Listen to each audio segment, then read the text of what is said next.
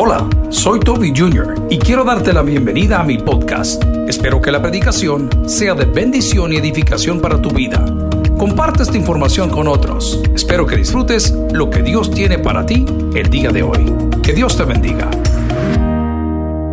Vamos a abrir la palabra del Señor en Hebreos capítulo uno. Hebreos capítulo uno. Y quiero platicar el día de hoy con los amables televidentes y los amigos que nos honran con su sintonía de la gloria de Dios. La gloria de Dios. Es bien difícil explicar cosas cuando nunca las hemos visto.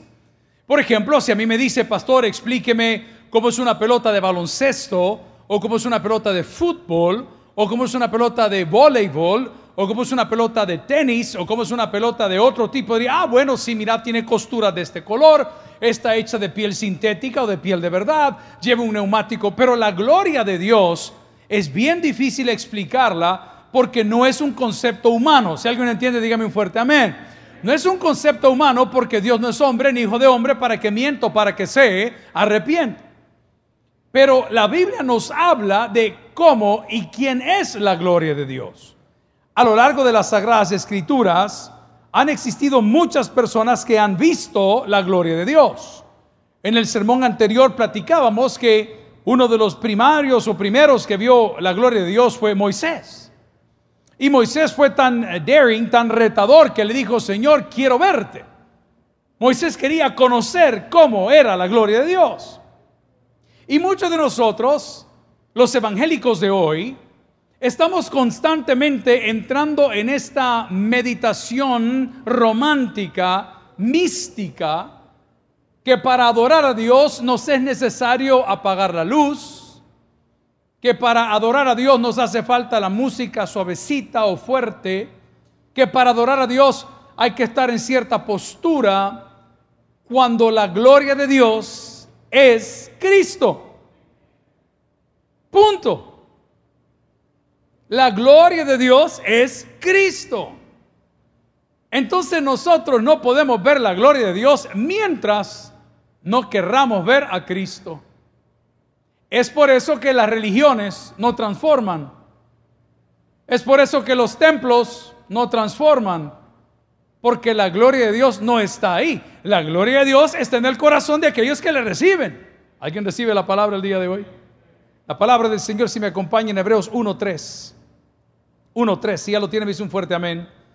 Dice, el cual siendo el resplandor de su gloria, la imagen misma de su sustancia, y quien sustenta todas las cosas con la palabra de su poder, habiendo efectuado la purificación de nuestros pecados por medio de sí mismo, se sentó a la diestra de la majestad en las alturas. Dios añada bendición a su palabra y la iglesia dice, amén. Pueden sentarse, amigos y hermanos. Quiero hablarte el día de hoy de la gloria de Dios. Y muchos de nosotros tenemos a nuestros padres, tenemos a nuestros familiares y le preguntan, mira, ¿y a quién se parece el cipote? ¿Y qué dice la gente? Es igualito al tata, es igualita a la nana, es que no hay ni que preguntarle, mira, tiene los mismos ojos, tiene el mismo tipo de cabello, tiene el mismo tipo de carácter, y hay cosas que a nosotros nos sirven para bien y otros para mal. En el caso mío, a mí me sucedió al revés, porque dice, nada que ver con su papá, este predica completamente diferente. Es, es así como nosotros vamos viendo en qué nos parecemos, pero si tú quieres entender cómo es la gloria de Dios, la primer cualidad o característica de la gloria de Dios es que la gloria de Dios sana. A ver, dígalo conmigo, la gloria de Dios sana. Lo primero que hizo Jesús fue decirnos, hey, yo he venido a buscar y a salvar lo que se había perdido. Y lo primero que vemos de la gloria de Dios, que es Cristo, del cual Hebreos está hablando, es que Él caminaba y donde Él pasaba sanaba personas. Fíjate bien, la primer sanidad que todo hombre necesita es la sanidad emocional. Dígalo conmigo, mi sanidad emocional. Una persona que no controla sus emociones es una persona que no puede controlar sus impulsos. Una persona que no controla sus emociones es una persona que no puede controlar sus impulsos. Estaba hablando con un compañero de trabajo el día de hoy. Me dice, pastor, ayer estuve por tal zona de Soyapango y el caballero que nos detuvo y que nos hizo ahí el alto, ¿verdad? Por el control que están teniendo, eh, se puso bastante grosero y, y estaba como coberretándome. Me dice, ah, con que vos trabajás en tal lugar y aquí y allá. Y la cosa estaba saliendo de control. ¿Qué sucede si ese caballero no controla sus emociones? Hubiese agredido tal vez a la autoridad. Y la autoridad está por encima de nosotros y por ende le hubiesen hecho un reporte y se lo hubiesen llevado. Una persona que no puede controlar sus emociones, no puede controlar sus acciones.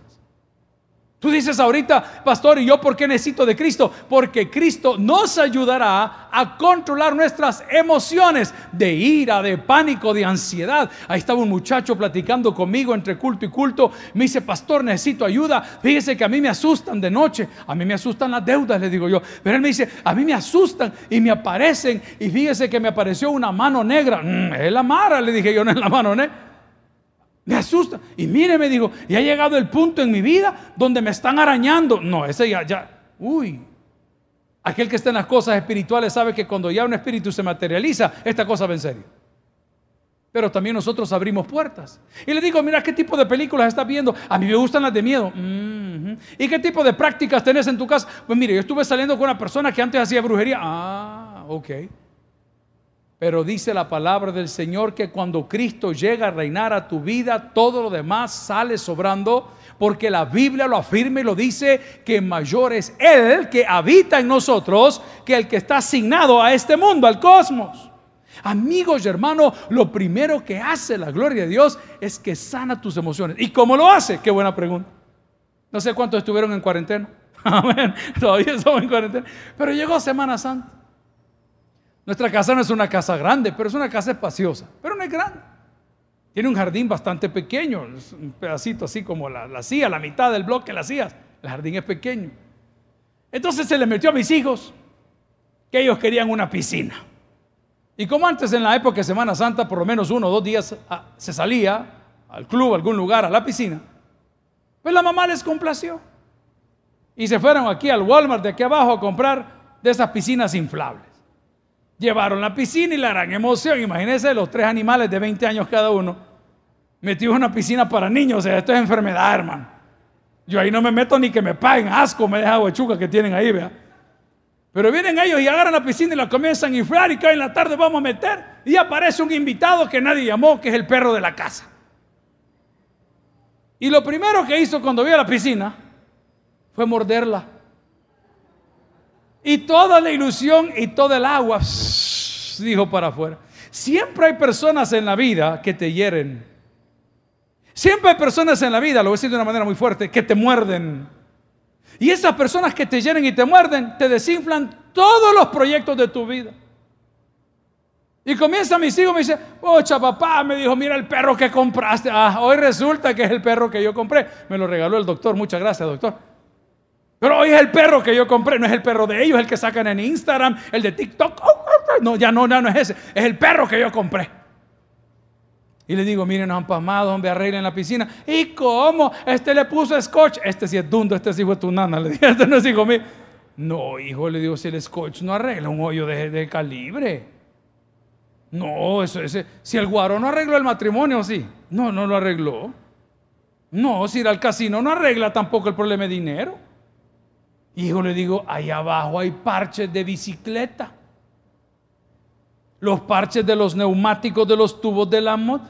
Anda a traerlo, lo vamos a poner. Hermano, más tardamos en ponerlo y le pusimos el parche y se volvió a llenar de aire la piscina. Y el primero que se zampó, no fue el perro. No, no fui yo. Ah, ¿y cómo sana Dios? ¿Y cómo? Te llena todos los vacíos que tenías. Esa es la primera sanidad, porque nosotros somos pedantes por vacíos, somos altaneros por vacíos, somos presunciosos por vacíos, somos antagónicos por vacíos, somos peleoneros por vacíos, somos malhumorados por vacíos. Si una persona no es mal, Dios no, nadie nació malhumorado. Hay unos niños que parece que sí, vea, como que venían haciendo mala cara desde que llegaron, pero no, son niños, son inocentes. ¿Qué te hizo comportarte como te comporta? El vacío que tenías en tu corazón. Y yo lo he predicado por años. Todo hombre tiene un vacío en el corazón a la medida de Cristo, que es la gloria de Dios. Entonces a mí me duele el corazón cuando romantizamos así. Y decimos, no, es que ahorita sentí su presencia. ¿Y el resto del día qué es lo que sentís? Pues? Ah, solo cuando estás con la luz apagada y con la guitarrita agarrada de la bicha de alabanza. Solo ahí sentís la gloria de Dios. La gloria de Dios está con nosotros hasta que Cristo venga por nosotros, hermano. No hay forma, no te pueden separar. Y lo primero que Él hace es sanar. ¿Y cómo sana? Llenando cada vacío de nuestra vida. Ay, hermano, cómo somos nosotros los hombres, ¿verdad? Cómo somos nosotros, algunas de las mujeres que están por ahí, que llenamos los vacíos con diferentes cosas. ¿Y qué es lo que estamos haciendo? Compramos más ropa, comemos más de lo debido, bebemos más de lo debido, consumimos más de lo debido, hablamos más de lo... Estamos queriendo llenar vacíos. ¿Y qué hacemos? No queremos a la familia, para los cheros. Hey, yo pago la ronda, ¿ve? Yo pago, no te preocupes, aquí, aquí hay pisto. Y el bicho llega y dice, papi, me por unos zapatos. No hay zapatos, ya te compré el mes pasado. Exacto. Queremos llenar los vacíos del alma con cosas perecederas. Les voy a dar un ejemplo. Cuando usted fue al supermercado, andaba de buenas y apareció su esposo, su esposa, y le dijo, amor, mira qué linda esta almohada. Yo necesito, la mía no sirve, nada que toda babeada, café la tiene, ¿verdad? Nadie la toca, ni el coronavirus llega ahí. Y se lleva la almohada a la casa. Y los primeros quince días esa almohada la abraza, se la pone así en la pierna, se la pone en el estómago para sostener la bendición de Dios así de lado, ¿verdad? Y la pone de un lado y a los quince días la almohada está más pacha que el río Jordán de hoy. Son cosas momentáneas. Te lo voy a poner en la Biblia. Los cielos y la tierra pasarán, pero mis palabras... Ah, no me pongas romanticismo en la Biblia. ¿Quién es el verbo hecho carne? Cristo. ¿El verbo hecho carne quién es? Cristo. Ahora lee el otro texto. Los cielos y la tierra pasarán, pero mis, mi verbo hecho carne, ¿ajá?, no pasará. ¿Quién es? Cristo. Entonces cuando Cristo llega a tu vida, esa cosa es el non-perishable good. Es una cosa que no se arruina, no se pudre. El día de ayer estábamos en la casa y bueno, ¿y qué hay que hacer? Limpiemos la alacena. ¿Ya? Limpiamos la alacena. Yo les conté que los primeros diez días de cuarentena, toda la comida que nos regalaron de Navidad en las canastas, toda la comimos. Tomates secos, italianos secos en el sol de Italia. Para adentro, hermano. Sopita Maruchan mil novecientos once. Dele para adentro. ¿Ya? Una barra de queso de Pamplona, amén. Nos comimos todo, hasta el guaro acabamos la primera corte. Ya ayer que íbamos a limpiar la cena, vamos encontrando productos deliciosos, pero estaban vencidos. Estaban vencidos. A mí me encanta el pan francés, ¿cuántos dicen amén? Y es más rico cuando ya le salió una sunata blanca allá arriba. ¿Ah? Usted le pasa la toalla, pasale el trapo, le dice a la mamá. Ay, no importa, ¿no es cierto? ¿Eh? Y ahí lo va poniendo, ok, igual que los frijolitos que nos preparan, cuando se ponen amarguitos, ¿qué hacemos? Chale bicarbonato, dice la gente. Y el que es más chabacán, hace los borrachos. ¿Ah? Así como bolo no se siente nada, ¿me entiendes? Hacer los borrachos, le echan cualquier porquería. Para... Ok, has tratado de llenar tus vacíos con cosas que son pasajeras. No nos estamos burlando porque todos estamos en aprietos. Pero hay mucha gente que se llenaba la boca. Eh, la empresa para la cual ahora laboro me requiere. ¿Y hoy? Nadie te requiere ni te quiere. Eh, la multinacional con la cual estoy trabajando me lleva de... Ah, ¿y hoy a dónde te llevan? A ningún lado. Pusimos los ojos en las cosas que se arruinan. Cuando la Biblia nos está diciendo que tenemos que poner los ojos en las cosas eternas. ¿Y quién es el único eterno aquí? Dios. Y Hebreos capítulo uno versículo tres dice, el cual siendo el resplandor de su gloria y la imagen de su sustancia y quien sustenta todas las cosas con la palabra de su poder, ¿de quien habla? De Cristo, del verbo hecho carne, que lo primero que hace la gracia de Dios es sanar, y como sana, llenando todos los vacíos de tu alma. Número dos, la gloria de Dios cura toda herida.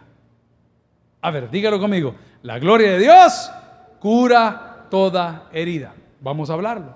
Apóstol Pablo, antes Saulo de Tarso. Hebreo de hebreos, romano de romanos. Y había sido súper malo. ¿Y qué sucedió? Cuando conoció la gloria de Dios, que era Cristo, oigan lo que dijo. Tengo todo por basura. Y la palabra es escatá, del griego excreta. Desecho. Tengo todo por basura, por amor de este hombre. Ahí está el punto. Ahí está el punto. Todas esas cosas que antes eran grandes esas heridas que teníamos allá adentro, con la llegada de Cristo comienzan a perdonar. ¿Y qué sucede? Aquel hombre que odiaba, aquel hombre que transgredía, aquel hombre que abusaba, aquel hombre que golpeaba, ya no lo hizo más. Y yo lo dije ahorita en el sermón anterior, yo estoy de acuerdo en los life coaches, yo estoy de acuerdo en los ministerios de restauración familiar, estoy de acuerdo con todo lo que digan. En lo que no estoy de acuerdo es en que quieras tú hacer el rol del Espíritu Santo de Dios. Porque la Biblia dice que el Espíritu Santo nos convence de pecado. En otras palabras, tu sentir, tu dolor, tu cargo de conciencia ha llegado porque el Espíritu Santo está en tu corazón. ¿Y sabes por qué está en tu corazón? Porque Cristo lo puso ahí. Lo que hace la gloria de Dios es maravilloso. Lo primero que hace es sanar. ¿Y qué sana tu pasado? ¿Qué hace? Llena todo lugar. ¿Qué hace? Sana tus heridas. Número tres, la gloria de Dios multiplica. Dígalo conmigo, la gloria de Dios multiplica. Me encanta. ¿Y qué multiplica? La paz en mi corazón. ¿Y qué multiplica? Mi ganas de hacer el bien. Hermano, fíjese que en la iglesia suceden cosas bien curiosas. ¿Cuántos de los que estamos hoy aquí en el estudio de televisión reconoce que en algún momento de la vida fueron bastante rebeldes? A Dios, a las cosas, ¿verdad? Fíjese que en la iglesia, entre más rebelde ha sido la persona, más humilde se hace. Ese es un fenómeno que no sé cómo explicarlo. Yo voy saliendo de la casa, que yo vivo a treinta pasos aquí de la iglesia, a treinta pasos de retorno, casi estamos en un cuadrado aquí, en Villa Bautista. Y encuentro a un joven, a quien respeto, honro y, y conocí yo en el mundo. Íbamos a un lugar a hacer ejercicios. Y un día entró un muchacho, vestido no como salvadoreño, con un acento no de salvadoreño, pero sí era salvadoreño. Y se nos quedaba viendo. Un día se acercó y me dijo, ¿qué tal, pastor? Y ya, ya así como en inglés. Me dijo, mira, yo vengo de Canadá, no sé qué. Ah, qué bien. Y comenzamos a hablar de carros. Y llegó con aritos puestos, ahí sí llegaba. Arma de fuego. Y comenzamos a platicar por meses. De repente me dijo, ah, yo sé que usted es pastor, no sé qué, no sé cuánto. Y un día en Noche de Amigos le dije, mira, ¿por qué no te venís? ¿Y cuál fue mi sorpresa? Que predicando Noche de Amigos, cuando el templo estaba, el púlpito al centro y todo, yo que veo un costado, ahí estaba sentado con su esposa. Y wow, qué increíble. Vinieron al culto. Pasaron las semanas. Un día me dice, ¿nos podemos tomar un café? Viéndole el cohete. Sí, le dije yo. Amén. Viendo el arma de fuego. Sí, cómo no, vamos. Y nos fuimos a sentar ahí a la cafetería que está frente a ese gimnasio. Y me dijo, mire, pastor, yo no tengo a mi mamá conmigo, me dijo. Pero mi mamá siempre me dijo que me quitara estos aritos. Y como nunca lo pude hacer frente a mi mamá, quiero hacerlo por mi mamá frente a usted, me dijo. Ahí mismo, en el cafetín. Y se comenzó a quitar los aritos. Yo no dije nada, yo lo respeté. Hey, nos vemos, fulano. De repente lo volví a ver en la iglesia. De repente lo vi involucrar en un ministerio. De repente ya no andaba así con el gran volado aquí, ni nada de eso. Y esta semana cuando venía en cuarentenado, caminando de la casa hacia la oficina, aquí en la iglesia, treinta pasos de distancia, lo encuentro barriendo las hojas de los árboles, como otro colaborador. Él tiene su empresa, él tiene su carro, él tiene su casa, él es independiente, él no está en la planilla del tabernáculo. Y dije, no, no puede ser, quizás este me quiera apantallar, va. Ah, no voy a decir nada. Para no hacerle largo el cuento, tres días diferentes, los tres días barriendo las hojas. De repente se me acercó y me dijo, pastor, este, y yo puedo estar aquí colaborando. Hey, brother, le digo, si usted tiene su empresa, no, no, no tenga ningún compromiso, pero puedo estar aquí colaborando. Si usted quiere, le... Y siguió. Todos los días siguió. En los cultos, aquí, por allá. De repente me lo vuelvo a encontrar y dice, pastor, porque siempre llama, pastor, ¿podemos platicar? Sí. Pastor, me dijo, esto es todo lo que yo tengo. El Evangelio, Cristo, su comunión con Dios, el servicio, lo que aquí hago. Y créame que no es todo lo que tiene, tiene un montón. Pero cuando a tu vida llegue ese pensamiento, decir, hey, esta es mi vida. todo lo demás lo vas a tener por basura. ¿Sabes quién lo dijo? No lo dije yo, lo dijo Job. Lo dijo Job. Lo dijo Job, un hombre rico, enfermo, pañoso. Tenía un tipo a saber de qué enfermedad, le habían quitado todo, se llevaron sus hijos. Lo dijo él. ¿Qué dijo? Jehová dio, Jehová quitó, sea por los siglos, Jehová bendito. Y me estarás preguntando ahí en tu casa, ¿por qué me han quitado el trabajo? ¿Por qué me han cesado el contrato? ¿Por qué estoy aquí? Porque nunca le diste a Dios el lugar, pero te garantizo que si hoy se lo das, Él te restaura. Te lo garantizo. No que te vengas a esta iglesia, puedes ir a la iglesia que quieras. Pero si tienes un encuentro personal con la gloria de Dios, que es Cristo, va a sanar tus heridas, va a llenar tus vacíos y va a cambiar tus prioridades. La palabra dice en Hebreos capítulo uno versículo tres, el cual siendo el resplandor de su gloria y la imagen misma de su sustancia, y quien sustenta todas las cosas con la palabra de, ¿qué dice la palabra? De su poder. ¿Qué multiplica Dios? El deseo de hacer el bien. Número tres, la gloria de Dios calma toda tormenta. Dígalo conmigo, la gloria de Dios calma. Ok, te lo voy a poner.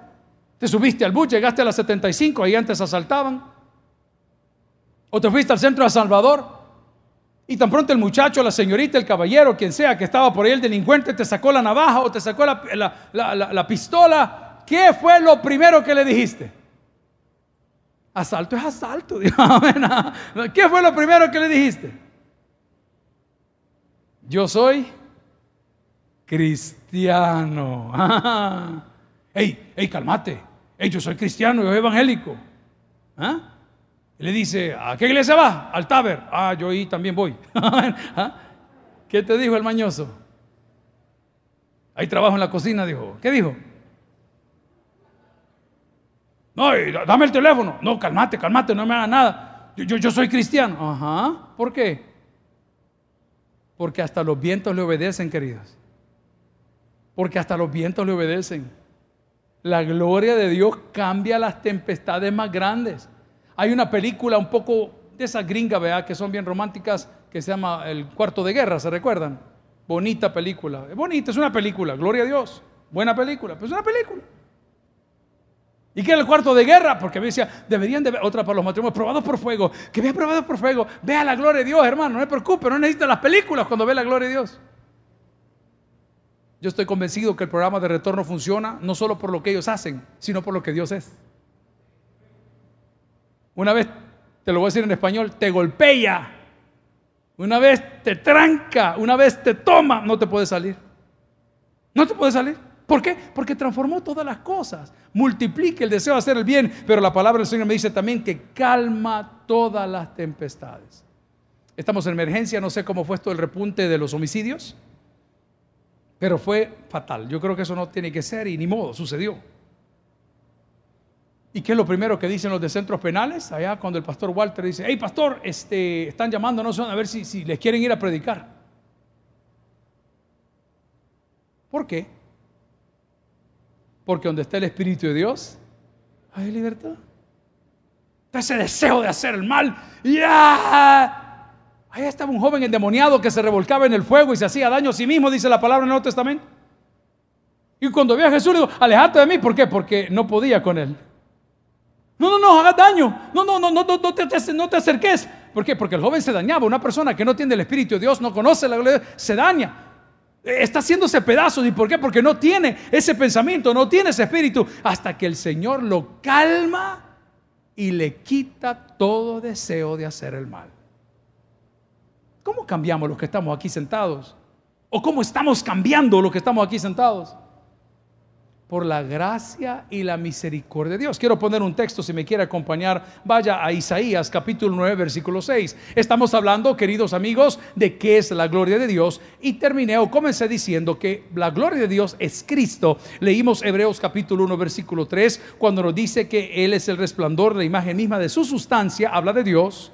Y hablamos que la gloria de Dios cambia todas las cosas. Lo primero que ella hace es que sana. Lo segundo que hace es que multiplica. Lo tercero es que hace es que calma. Pero vea por qué la gloria de Dios, que es Cristo, puede hacer estas cosas. Dice Isaías nueve seis, lo tenemos todos. Porque un niño nos es nacido, hijo nos es dado, y el principado sobre su hombro. Punto y coma. y llamará su nombre ¿cómo? Admirable. Dame por acá. Hay personas que son admirables, hermano, pero nadie es mayormente admirable que Dios. No hay gente admirable. Yo veo estos jugadores de fútbol. Le conté aquel día de un amigo que se llama Miguel, y Miguel me enseñó muchas cosas del fútbol que yo ni, ni idea, especialmente de, de, del R siete, le llaman el R siete. No sé por qué le llaman R siete. ¿Alguien sabe por qué le llaman R siete? C R siete. ¿Por qué le llaman C R siete? Va, esto los discípulos no saben nada, hermanos, pero aquí todo el mundo está diciendo en bola. Bueno, cuando yo había visto al jugador, eh, pues vi que es millonario y que gana una millonada de pesos, pero este día este amigo que se llama Miguel me explicó por qué. Y me explicó cómo este jugador tiene una capacidad de correr y de picar, y que salta dos metros, metro setenta, y que roba la pelota. ¡Wow! Esa persona es admirable. Pero nadie como Messi. ¿Está bien? O sea, solo digo, pues, para aquellos que están acá. O sea, son admirables, hermano. Admirable. Esa gente de los basquetbol y estos que son pitchers y estos que son catchers y estos que son... admirables, hermano, pero nadie es mayormente admirable que Dios. Pero digamos por qué. Yo no te quiero convencer, a mí me tienes sin cuidado tu fe, pero ¿por qué es admirable? Lea conmigo Isaías nueve, seis y siete. Porque un niño nos es nacido, hijo nos es dado, y el principado sobre su hombro, y llamará su nombre Admirable. ¿Por qué es admirable? Número uno, porque es consejero. ¿Quieren que le diga algo? Dios ya vivió el final de la historia. A ver, repítalo conmigo, por favor.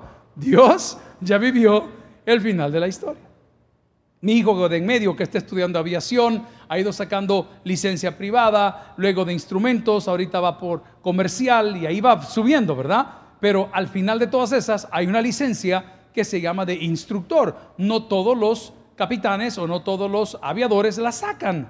Entonces, discutiendo ayer referente a su carrera, le decía a mi otro hijo, no hombre, le decía, ¿y para qué vas a sacar vos a la otra de instructor? Si ya puedes volar vos, si tenés la licencia comercial, si tenés los instrumentos, si tenés la privada, dale, anda a trabajar allá. Y le digo, no hijo, tenés que sacar a la instructor. No hombre, dice el otro, ¿y para qué? Perdí el tiempo y lo que vale. No, le digo, porque te capacita a guiar a otros. Y cuando tú eres instructor, tomas al alumno nuevo en cualquier área de la vida, en la fábrica, en la empresa donde estás, en la cocina, no importa dónde, y tú lo llevas poco a poco y lo instruyes. ¿Ok? ¿Por qué Dios a través de Cristo y su gloria es admirable? Porque Él es consejero. A mí me encanta hablar con las personas mayores, y eso que ya tengo cincuenta y un años. Pero si usted se sienta veinte minutos con el hermano Ricardo Paredes, usted va a salir bendecido. Usted se sienta veinte minutos con el pastor Mauricio Escoto, que fue el gerente general de los talleres de B M W, que fue el gerente para Funkford, que corría carros en Estados Unidos cuando estaba bien chamaco. Lo volaban a Miami para el Gran Premio de Miami con todos los carros que corrían patrocinados por T A C en aquellos años. Y era un espectáculo. Ese señor tenía el control de una guacha, de un tornillo, de una... tenía todo. Ahora, diácono, este... platique con él. Sí, tiene un carácter fuerte. Era gerente de un taller. No tenía un salón de belleza, vea. Ay, es que le bien fue. ¿Qué quiere si no es salón de belleza? Era un taller. Pero le resuelve todo. ¿Por qué? Por la sabiduría. Y Dios dice que Él es el alfa, el omega, el principio y el final. Entonces, la gloria de Dios. Perdón, yo no le quiero que me vean tan así, pero es que así son las cosas. Yo siento la gloria de Dios. ¿A dónde la entiendo? Si hay una atmósfera, ¿a dónde vos? Coronavirus se llama. Si la gloria de Dios es Cristo, dejate poner romántico. Hacer las cosas como son. Sentir la gloria de Dios con... con todos los genitales apretados en el púlpito. ¿De qué me estás hablando? ¿De qué gloria me estás hablando? Sentí la gloria de Dios cuando andás con tu blindado y tus seguidores. Es la gloria de Dios para vos. La gloria de Dios es humildad, querido. La gloria de Dios es sumisión. La gloria de Dios es obediencia. Aunque te duela, es obediencia. Eso es Cristo. La gloria de Dios no es complicada. La gloria de Dios sana, multiplica, calma, y aquí viene el área muy linda, muy linda, perdona. Qué lindo era el Señor. A mí me encanta esa expresión tan fuerte y tan linda, porque era fuerte. Aquí es como que, hey mujer, tus pecados te son perdonados. Vete y no peques más. Ja, ja, ja. Hermano, se lo voy a explicar qué era esto. Era como que el narcotraficante de la ciudad hoy fuera confrontado por la humo, no sé, hay otro más fuerte que la humo, porque deshicieron el batallón semita, no me acuerdo cómo llamaba el batallón, la C E A, no sé cómo se llamaba. Es como que la traigan hoy al narco aquí enfrente y se encuentren los dos y se le quede viendo la autoridad al muchacho. Él dice, ¿qué pasa? No, que yo, que... Está bueno, estás perdonado. Bueno, te pregunto algo. ¿Qué haría el Chapo por estas palabras? Hoy encerrado en ese lugar. Queríamos nosotros que estamos directo a condenación. Por esa, la gloria de Dios perdona, no somete. El problema no es que yo, yo soy un viejo y cuando veo a los músicos, yo quiero que los músicos que canten como yo digo, que visten, porque yo quiero someter. No, la gloria de Dios no es así. La gloria de Dios instruye, guía, perdona, multiplica, desarrolla. Pero este punto, cuando te digo perdona, es que la gloria de Dios, que es Cristo, es la única persona en el cual y por la cual hay salvación. Dice Isaías, si lo quiere leer conmigo, por favor, y se llamará su nombre admirable. ¿Por qué? ¿Por qué? Porque es consejero, coma, no me pierda de vista que está hablando de Cristo. Y ahí hay una D mayúscula que dice, Dios fuerte. ¿Por qué? Porque la Biblia dice, yo y el Padre, uno somos. No me lo dividas. Yo no entiendo cómo es posible y yo, está bien, que estén clamándole a personajes y no a Dios. No entiendo. Si el mensaje es tan claro. Pastor, fíjese que yo le pedí una cita y usted nunca me atiende. ¿A dónde usted? No, es que yo le dije a su hijo, a mi hijo, es que mi hijo no lleva mi agenda. Pero es que hablé con él hace, y el mono, mira hijo, es cierto que yo no me acuerdo. Y muchos de nosotros somos igual. Le andamos pidiendo pan al hambre, dicen en El Salvador. Pero la palabra dice, venid a mí los que estáis cargados y trabajados y yo os haré descansar. La gloria de Dios, que es Cristo, no solamente sana, multiplica, calma, perdona, sino que también la gloria del Señor salva. Este es el mensaje más lindo. Voy a leer Isaías una vez más. Y llamará su nombre admirable, consejero, Dios fuerte, Padre eterno y príncipe de paz. La gloria de Dios se llama Cristo. Ellos vieron la nube. Nosotros podemos leer las evidencias de lo que Cristo ha hecho y seguirá siendo en cada uno de nuestros corazones. Vaya conmigo a un texto más, por favor, antes que se nos acabe el tiempo. Juan uno catorce. Y usted me va a decir, ¿pero por qué dice que la gloria de Dios es Cristo? Vamos a tratar de responder esa pregunta. Juan capítulo uno, versículo catorce. El que llegue primero me dice un fuerte amén. Y dice la palabra del Señor, y aquel verbo fue hecho carne y habitó entre nosotros y vimos su gloria, gloria como del unigénito del Padre, lleno de gracia, y la última que dice, y verdad. Eso me encanta, lleno de gracia, y la última que dice, de verdad. Amigo y hermano, la gloria de Dios no es para sentirla, es para vivirla. La gloria de Dios no viene y se va, esa es tu comunión con Dios, que no hay ningún problema. A días andamos conectados, días que no. Pero la gloria de Dios es el ancho de banda que te da para poder vivir. Aquí me voy a poner más técnico como tu celular. Es el ancho de banda que te da para vivir. Te doy un ejemplo. Nuestra frecuencia, una de ellas, ochenta y nueve punto siete en F M, tiene tres frecuencias en una. La ochenta y nueve punto siete y tiene dos subportadoras. Esas dos soportadoras tienen la capacidad de poder transmitir un tipo de mensaje, un tipo de música, y nos quedamos con Radio Bautista. ¿Pero qué necesito para eso? Un receptor que pueda decodificar los tres bandas diferentes que tiene un solo número. Hoy con la televisión digital, un canal puede llegar a tener no sé cuántos canales. Por ejemplo, canal diecisiete punto uno, punto dos, punto tres, punto cuatro, punto cinco, punto seis, punto siete. El gobierno anterior fue tan cruel que lo que querían hacer en C J E T era dar un canal a todas las iglesias cristianas, uno, y que abajo fuera punto uno, punto dos, punto tres, punto cuatro, punto tres. Cuando la asignación de la frecuencia por veinte años, si usted cumple con todo, se la dan completa. ¿Por qué te hablo de las subtransportadoras? Porque tenemos al Padre, al Hijo y al Espíritu Santo. Tenemos a los tres. ¿Alguien me entendió lo que estoy diciendo? Tenemos al Padre. Es una misma frecuencia. ¿Sí? Es una misma frecuencia. Al Padre, al Hijo y al Espíritu Santo. O sea que cuando la palabra del Señor me está diciendo que Él es lleno de gracia y de verdad, es que todas las áreas en tu vida que tú necesitas, esa gloria de Dios llamada Cristo la puede llenar. Para mí vivir es Cristo y morir es, ¿qué dice la palabra? Ganancia. Entonces el día de hoy, por favor, sácate de la cabeza que la gloria de Dios tiene que aparecer en una nube en tu iglesia, o que la gloria de Dios va a aparecer solo cuando se toque música de piano, o que la gloria de Dios se va a desaparecer si tocan una batería, o que la gloria de Dios va a aparecer si tocan una trompeta, o que la gloria de Dios va a descender si tocan un chofar, o que la gloria de Dios va a venir porque alguien predique de corbata. La gloria de Dios es Cristo. Y Cristo dijo: señores, me voy, pero no los dejaré huérfanos. ¿Y a quién nos dejó? A su Espíritu Santo. Amigos, hermanos, la gloria de Dios es mucho más que una experiencia. La gloria de Dios es mucho más que algo místico. La gloria de Dios la puedes conocer el día que reconozcas e invites a Jesús a tu corazón. Termino diciendo: el que tiene Dios para oír que oiga. Vamos a orar. Gracias por haber escuchado el podcast de hoy. Quiero recordarte que a lo largo de la semana habrá mucho más material para ti. Recuerda, invita a Jesús a tu corazón. A cualquier situación, Jesús es la solución. Prueba a Jesús. Si no te funciona, te devolvemos tus pecados. Muchas gracias y hasta la próxima.